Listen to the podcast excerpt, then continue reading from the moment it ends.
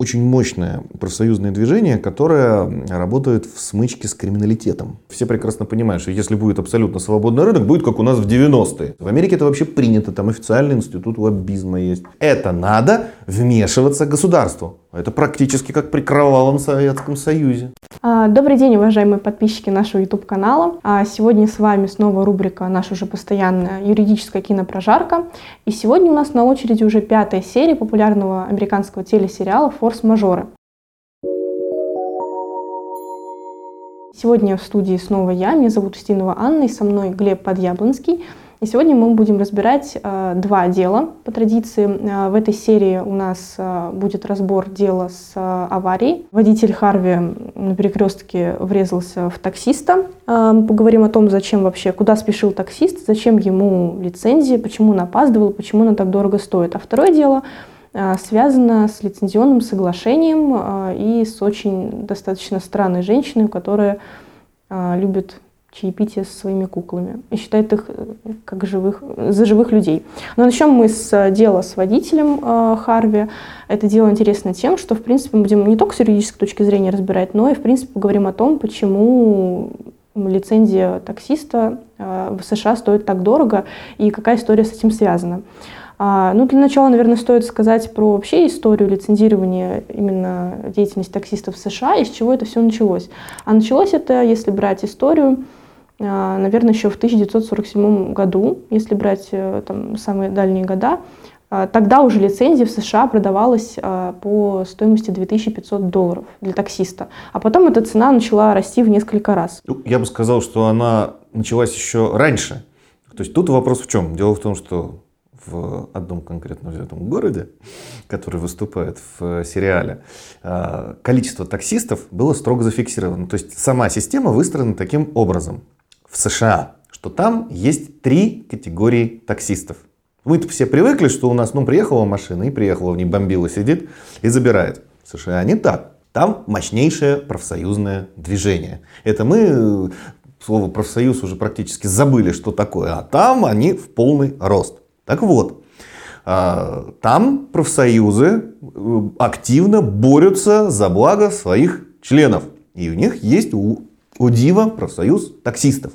И этот профсоюз таксистов в свое время выбил из города определенную квоту на количество машин. То есть, чтобы невидимая рука рынка в виде конкуренции не душила всех за горло, ну вот у нас регулярно представители наших желтых такси э, воют волком, что их заставляют там за 89 рублей ездить. А, и вот, ну, понятно, что чем больше э, таксистов, тем больше конкуренция, Потребителям, конечно, хорошо цены снижаются, но таксистам же есть, извините, нечего. Они из-за этого все хуже и хуже водят машины. Чтобы не допустить вот эту ситуацию, профсоюз таксистов, чтобы поддерживать качество вождения кэбов, а это называется кэбы, пришло еще из Лондона. Кстати, там сообщество кэбменов было одно из мощнейших. Это экипажи мы в Шерлоке Холмсе видели. Вот, и они там это называется кэбы, э, вот, изначально. И когда это пришло в Америку, э, это культура. Ну, потому что ну, к нам сейчас это пришло в большей степени уже, мы тоже активно стали пользоваться такси, раньше пользовались меньше. Но такси это лицо города. То есть первое, что видит человек, приехав в город, это таксиста.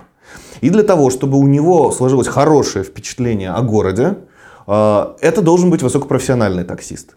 А значит, их должно быть мало. И вот на город тогда еще небольшой, посчитали, сколько примерно нужно машин, и выделили 2000 с небольшим лицензий, так называемых жетонов. Для того, чтобы конкуренция не увеличилась, все, то есть вот у тебя вот есть вот этот жетон, их количество ограничено, новых таксистов на рынке не будет. Новый может появиться только если э, вы был старый. Как у нас в Москве с нотариусами. Пока кто-нибудь из нотариусов не покинет строй, новые не появятся. В принципе, система изначально была очень здравая, чтобы как раз не допускать вот такой совершенно дикой конкуренции.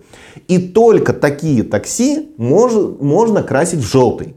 Есть такси других цветов, но там профсоюз не гарантирует, что вы, садясь в это такси, живым куда-нибудь доедете. Учитывая, что такси, как и метро, там всегда достаточно криминогенные, вот, то есть шанс, да, не доехать. То есть хотите гарантированно доехать из точки А в точку Б, садитесь только в желтую машину, у нее к капоту прибит э, соответствующий жетон. И только эти машины имеют право брать э, клиентов вот в определенных районах Нью-Йорка.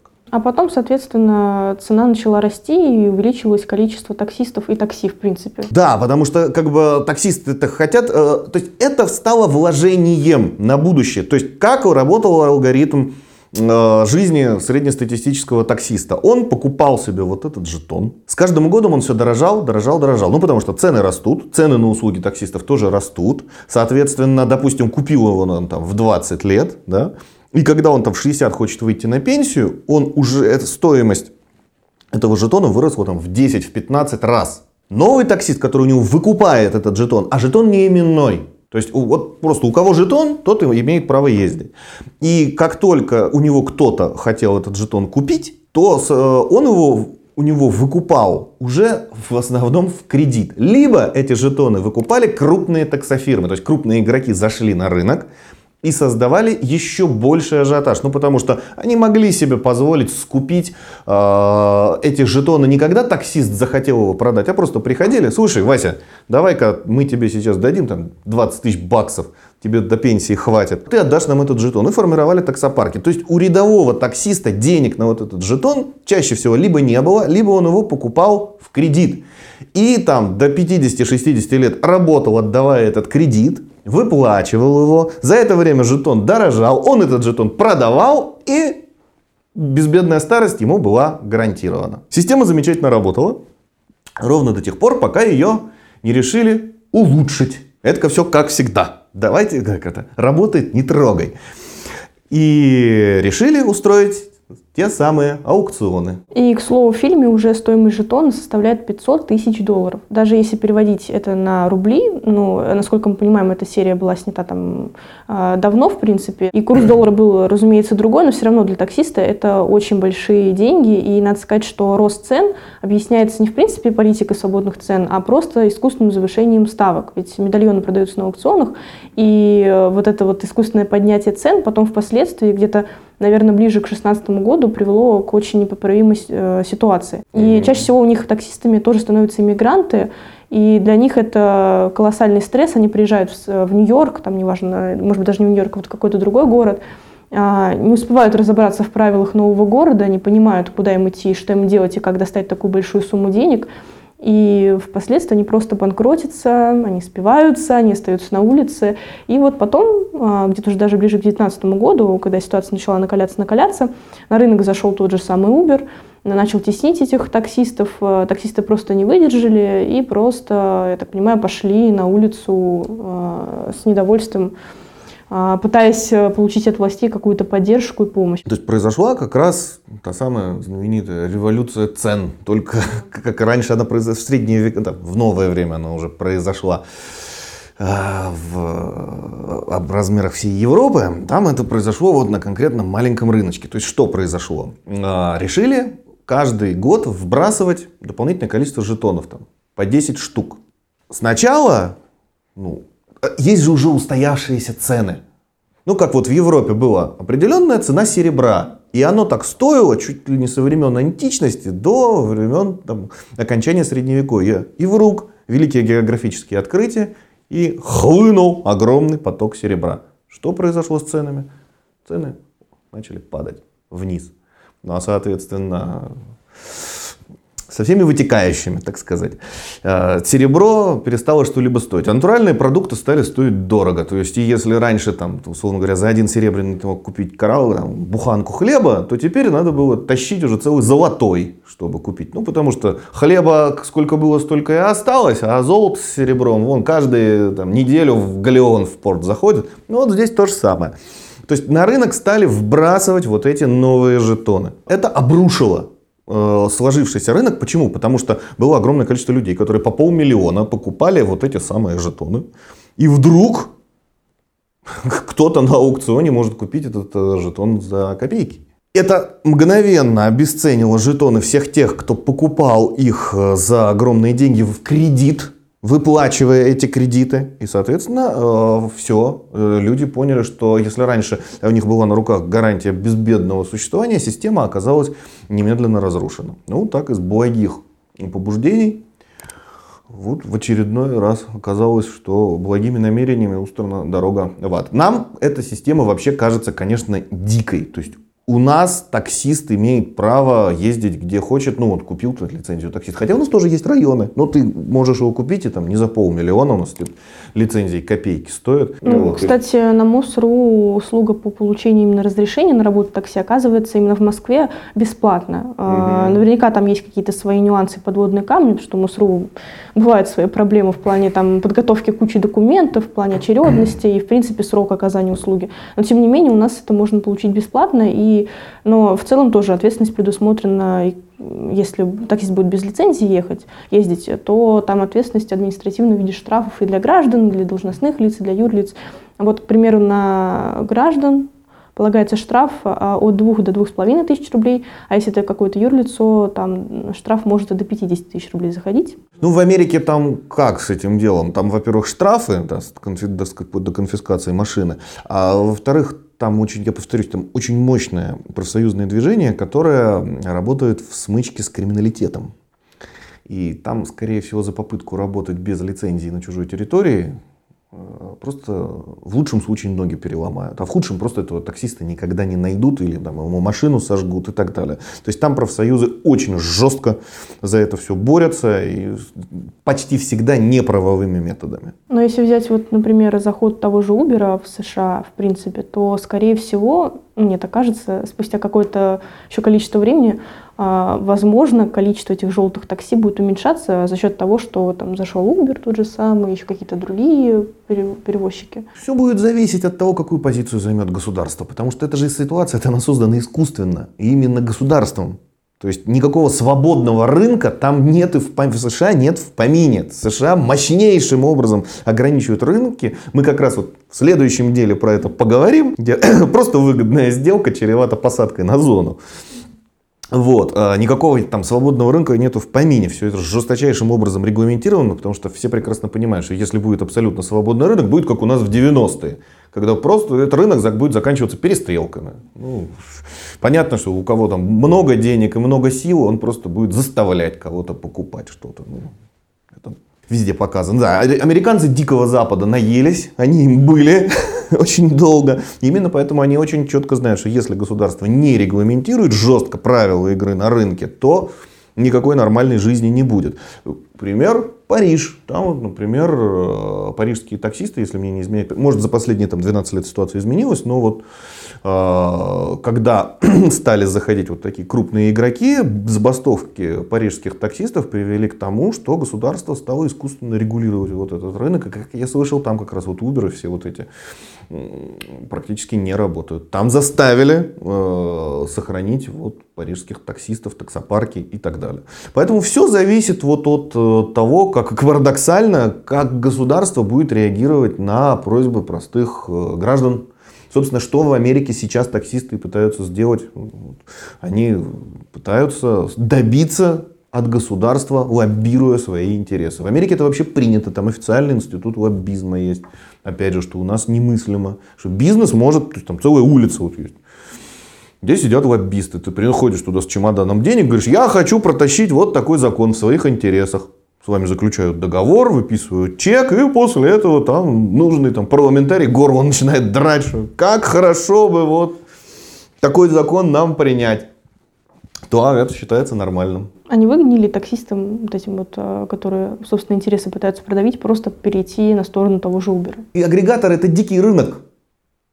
Это, как говорится, вот ты продаешь свой труд, тебе за это платят. Чем больше желающих продать свой труд, тем дешевле он стоит. То есть, соответственно, цены резко пойдут вниз. Гражданам, которые свой труд привыкли к определенному уровню жизни, в какой-то момент станет невыгодно работать таксистами. И они из профессии уйдут, и на их место зайдут граждане, которые водят машину намного хуже. Мы это все, к сожалению, в Москве знаем, вызывая такси эконом-класса.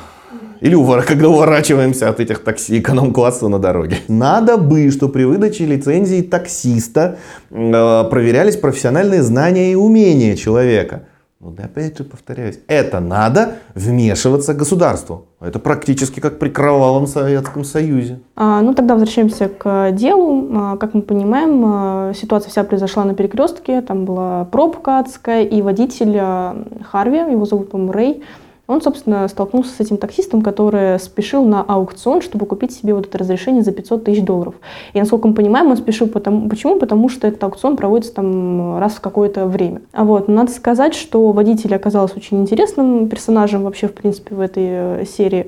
А, как мы видим, что это мигрант, который тоже в свое время приехал в США. И почему он туда приехал? Потому что он считает, что в США все равны перед законом, это свободная страна, и, собственно, выбор пал именно на Америку.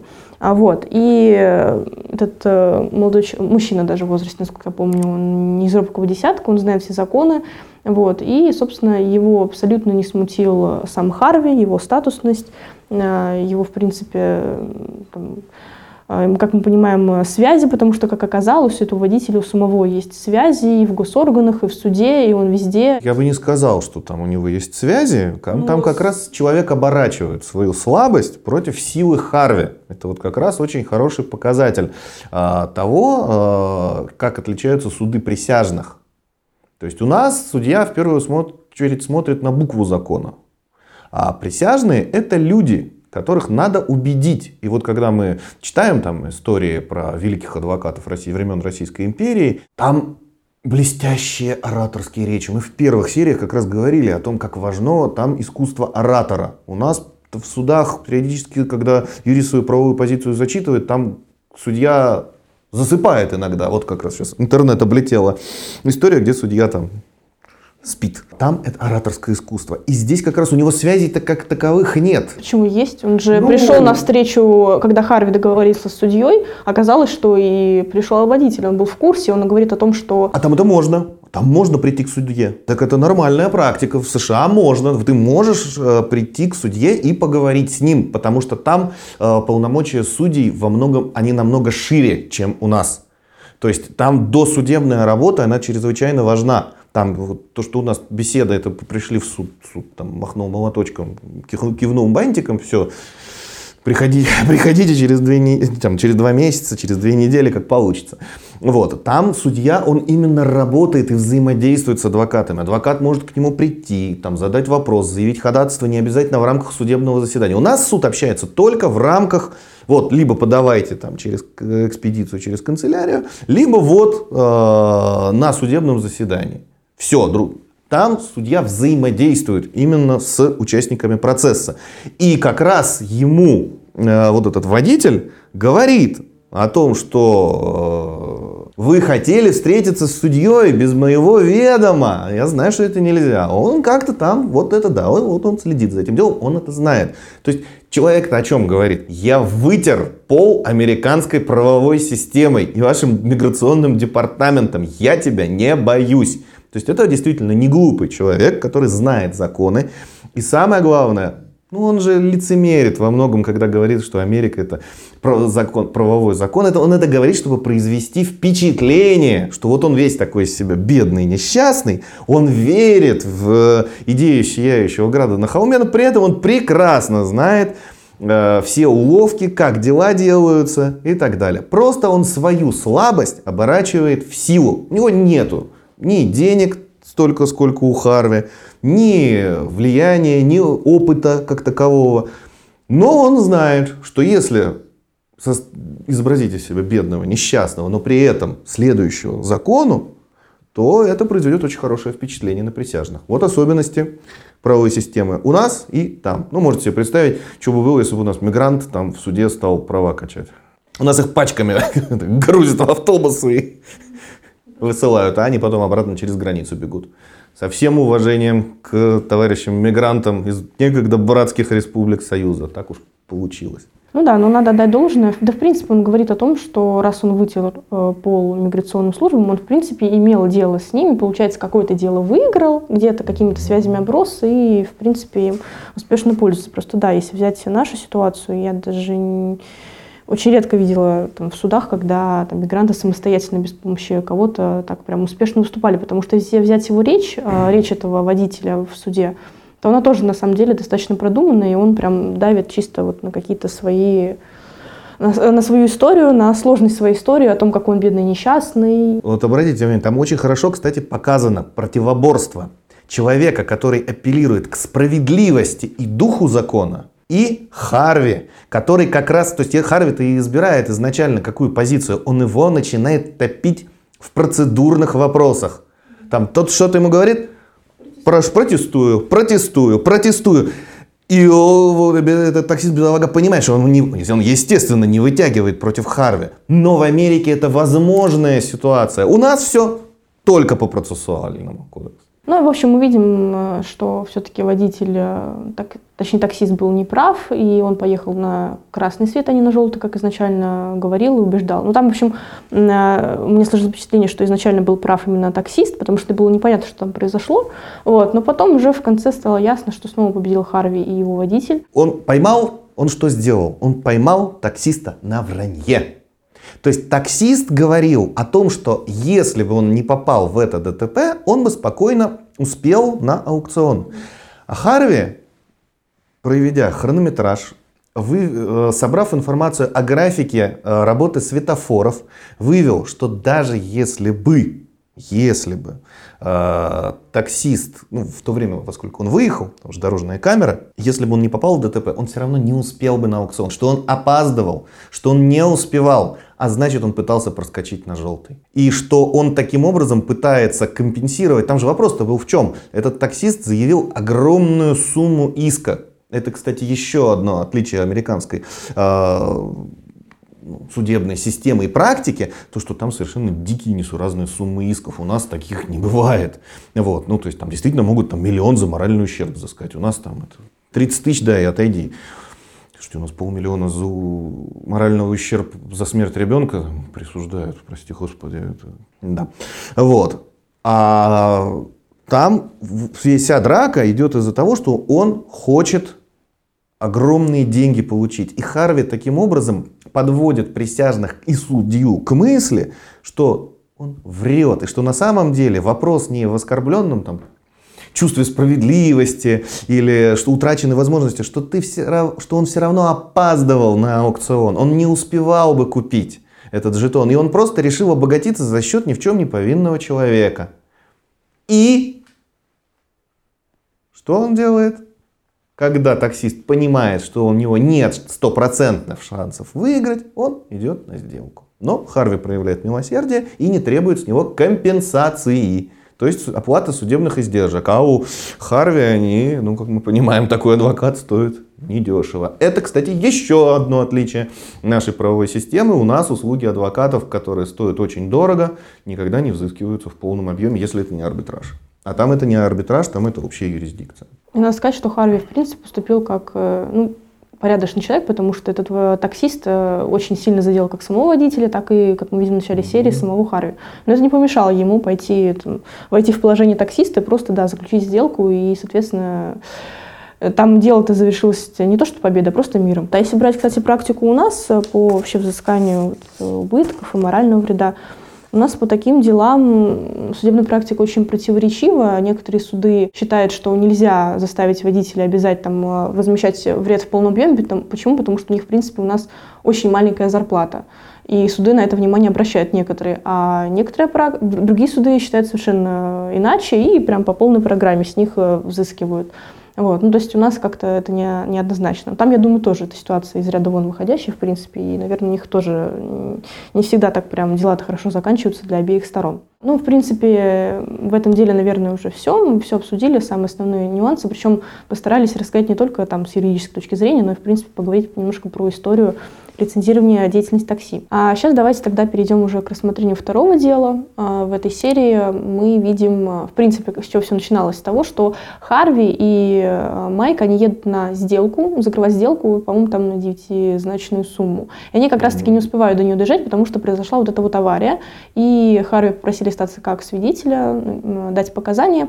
И, соответственно, к клиентке по имени Джой поехал именно Майк. Э, он должен был просто с ней посидеть, ничего такого не говорить, ни в чем ее не убеждать, и тем более не переубеждать. А, он приезжает к этой девушке, точнее женщине, она уже в возрасте. Ее зовут Джо, и у нее, так понимаю, бизнес, э, связанный с куклами. Э, у нее там то ли пять или даже больше дочерей. И в честь каждой из них она сделала куклу. А, вот, она приглашает Майка к чаепитию, и Майк видит, что там перед ним сидит э, штук 8 кукол, и с, с ними нужно тоже поздороваться и выпить чай. Ну, то есть она такая очень своеобразная женщина. И вот невольно Майка, рассказывая там свою историю жизни, про бабушку частично что-то, он каким-то образом, видимо, давит на больной этой женщины и как бы переубеждает ее подписывать лицензионное соглашение, которое помогло бы Харви закрыть очень крупную сделку. Вот. И вокруг этой истории начинает, в общем-то, все это раскручиваться, и Харви начинает, собственно, опять исправлять за Майком его же ошибки. Вот. И, собственно, весь вопрос именно как раз, так понимаю, в лицензионных торгах. А, и нужно было подписать, чтобы закрыть бизнес, или наоборот не закрыть. Ну, то есть тут вопрос в чем? Что делает эта тетя? Эта тетя делает уникальные авторские куклы. А, ну, дело в том, что вот во времена там, моей юности каждая девочка мечтала о кукле Барби. В приличных домах Лондона и Нью-Йорка все знают, что Барби это ширпотреб и, извините, фуфло. А, игрушка а Мак... как, как еда из Макдональдса, так и вот Барби это вот для нищебродов. А нормальные дети из нормальных, правильных семей играют в авторские куклы. Что игрушки, ну мы теперь все это очень хорошо знаем, мы все знаем, что у нас есть магазины, где можно за миллион рублей купить ручку. Да. Я помню, как раз вот был в одном таком, там как раз завалилась компания молодых бизнесменов, переживших 90-е, с соответствующим видом и манерами, которые как раз зашли такие. Парни, а какая тут, какой из этих пейзажей самый лучший? Ну, вот это, это Гужавин, э, друг Вазовского. Сколько стоит? 2 миллиона рублей. О, сними. Маркер есть? Ну, да, пожалуйста. Я не... Васе от братвы. Так, а, вот упаковка подарков есть, подарок упакуй, это вот мы открыточку к нему купили. Вот, поэтому понятно, что такие куклы стоят очень-очень дорого. Ну, к слову сказать, Барби у нас тоже сейчас и, под, и подобные куклы, типа там Лол какие-то новые, Нет, они ну, стоят это... очень дорого. Ну. Я был в магазинах, где продаются вот такие куклы, куклы такие делаются на заказ всегда. Именно поэтому контракты там на девятизначные суммы. То есть там эту, во-первых, эту куклу нельзя купить. Эта кукла делается только на заказ. Ты не можешь ее, вот я хочу приехать купить, ты ее заказываешь, полгода ждешь, согласовываешь там, как у нее наряд будет выглядеть, какое лицо, вот, то есть это разница как между пойти вот там в магазин даже купить хороший, но уже готовый костюм и костюм, который тебе по твоей индивидуальной мерке из какой-нибудь там а, шерсти, из э, овцы, которые, за которой там три швейцарца бегали по швейцарским Альпам в безлунную ночь, там ее стригли, значит, напивая, и когда танцевали полуголые девственницы вокруг. Вот тебе, значит, такой вот а, привезут костюм, именно из этой шерсти пошитый. Вот, вот там кукла примерно такая же. Ну, у богатых свои причуды. Но поскольку стоит это все, извините, сумасшедших денег, при этом, как мы понимаем, ну, в общем, пошить платье для куклы это недорого. Ну, так. Вот, и отлететь там гипсовую голову, ну, нанял скульптора, он там тебе вылепил за копейки все это дело. Пожалуйста. Но это то, что handmade. Это узкий э, сегмент ценовой вот для элиты. То есть это вот эти куклы. Потому что ну, зритель нас, наш может немножко не понять, что это. Ну, пошел куклу, ну, купил там. Откуда миллионы на куклах-то? Это вот такие куклы. Там потому что одна кукла стоит как Rolls-Royce. Такие есть. Я их видел. Осматривал я, положив руки за спину, на всякий случай, чтобы, не дай бог, там, да, не расплатишься. Вот. Но такие действительно куклы есть.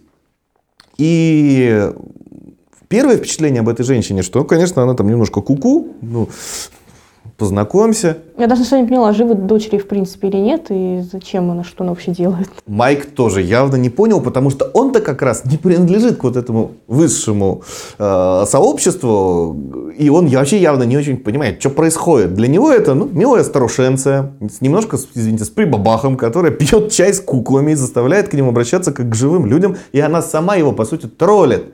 Бабка-то, она же ему а, а вы что, действительно подумали, что я того?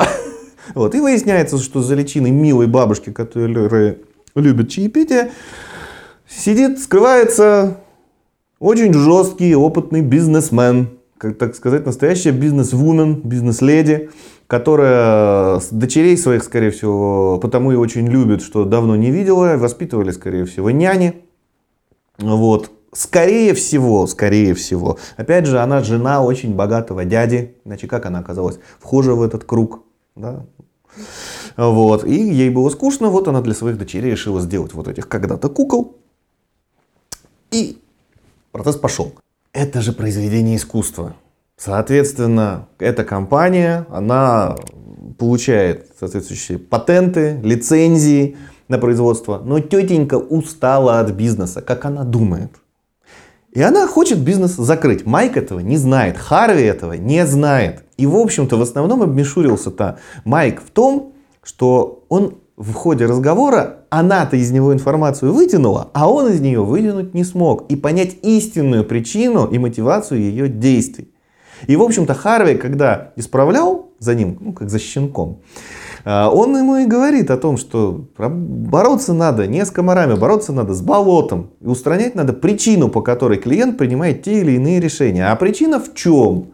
В том, что, оказывается, бабушке надоело вести бизнес, она хочет проводить больше времени с внуками, забыв о том, что в отличие от кукол, внуки, они говорят много, еще иногда кричат. И что делает Харви? Он делает ей подарок от лица фирмы. Он привозит к ней организует, скажем так, визит всех ее внуков. А я напоминаю, что дочерей у нее там порядка пяти штук. Если умножить хотя бы там по два. У каждого, а у американцев семьи достаточно большие в основном. Ну, в общем и целом, этот Джой уже под конец, э, я все поняла. Когда мы, мы сможем их сегодня отправить обратно, и бизнес она э, принимает решение не закрывать. То есть, в общем и целом-то, это больше не в рамках правового поля, это как раз говорит о чем? о том, что, ну, во-первых, как у них там это все устроено. То есть у нас все-таки такой вот элитарный рынок, он, он уже сформирован, но он его не все видят. А во-вторых, что работать надо с клиентом, с его желаниями, которые формируют у вас те или иные заказы. То есть это премиальный сегмент. То есть где в общем и целом люди принимают решения, а и задача юриста не подобрать нужный закон, а сформировать у клиента правильное решение, которое он примет, в результате чего у юриста появится работа. Если представить эту ситуацию у нас в России, мне кажется, так адвокаты и юристы в принципе не работают. И такие ситуации, вот то, как работает Харви, там давит на больной, что-то где-то заказывает, как он здесь привез внуков, как-то это все организовал. У нас, в принципе, это, наверное, нереально. Ну, это премиум сегмент, скажем так. Мы в нем не работаем. Вот. Но я знаю людей, которые в нем работают. Там это все выглядит примерно так же. В принципе, даже если бы она все-таки приняла решение закрыть бизнес, и Харви ее не смог бы переубедить, э, все равно этим вопросом занималась бы компания Пирсон и Хардман. Но я так понимаю, вопрос в том, что закрыть бизнес, э, стоимость услуг адвоката и всех там помощников была бы гораздо меньше, чем если бы она подписала это лицензионное соглашение. То есть для компании выгоднее было... Продолжение деятельности. Продолжение деятельности. Лучше ежемесячно получать там, определенные суммы денег, чем разом за закрытие, а дальше все. Дальше ищи нового клиента. Вот у нас в фирме все то же самое. Мы очень любим наших клиентов на абонентском обслуживании, потому что они нам платят каждый месяц энную сумму денег. И нам не надо думать о том, как привлечь нового клиента, а мы можем сосредоточиться на том, чтобы э, оказывать услуги уже имеющемуся. Самое тяжелое это клиента привлечь. Ну вот, в принципе, серия, на мой взгляд, получилась очень динамичная. Мне она как-то вот, если взять серии первого сезона, наверное, больше всего почему-то нравится. Даже не знаю, как объяснить. Ну, в принципе. Да я могу объяснить. они еще там не ушли в личностные страдания. Я вот не знаю, будем ли мы разбирать последующие сезоны, потому что что там с юридической точки зрения разбирать, когда они там бегают и страдают в основном друг по другу. А вот первое это великолепный стык взаимоотношений э, социального фона, на на котором они действуют, и э, юриспруденции. Да, поэтому мы пока будем обсуждать первый сезон, а потом будем ждать вашу обратную связь. Если поймем, что вам это, скажем так, заходит, вам нравится нас смотреть, слушать и оставлять обратную связь, тогда мы будем продолжать дальше обозревать этот сериал и будем переходить на другие сезоны или, может быть, даже там сразу, допустим... Может, еще чего-нибудь обозрим? Да, может быть, какой-то фильм. Может быть, вы хотите, чтобы мы обсудили какой-то фильм там, с какими-то социальными проблемами или какой-то другой сериал. Вы обязательно нам пишите комментарии, обратную связь а, под видео. Мы это все смотрим и читаем, будем анализировать, брать в работу, и тогда будем возвращаться к вам уже с новыми видеороликами. А на сегодня у нас все. А, сегодня с вами в студии был Глеб Подъяблонский и я, Устинова Анна. А, до новых встреч!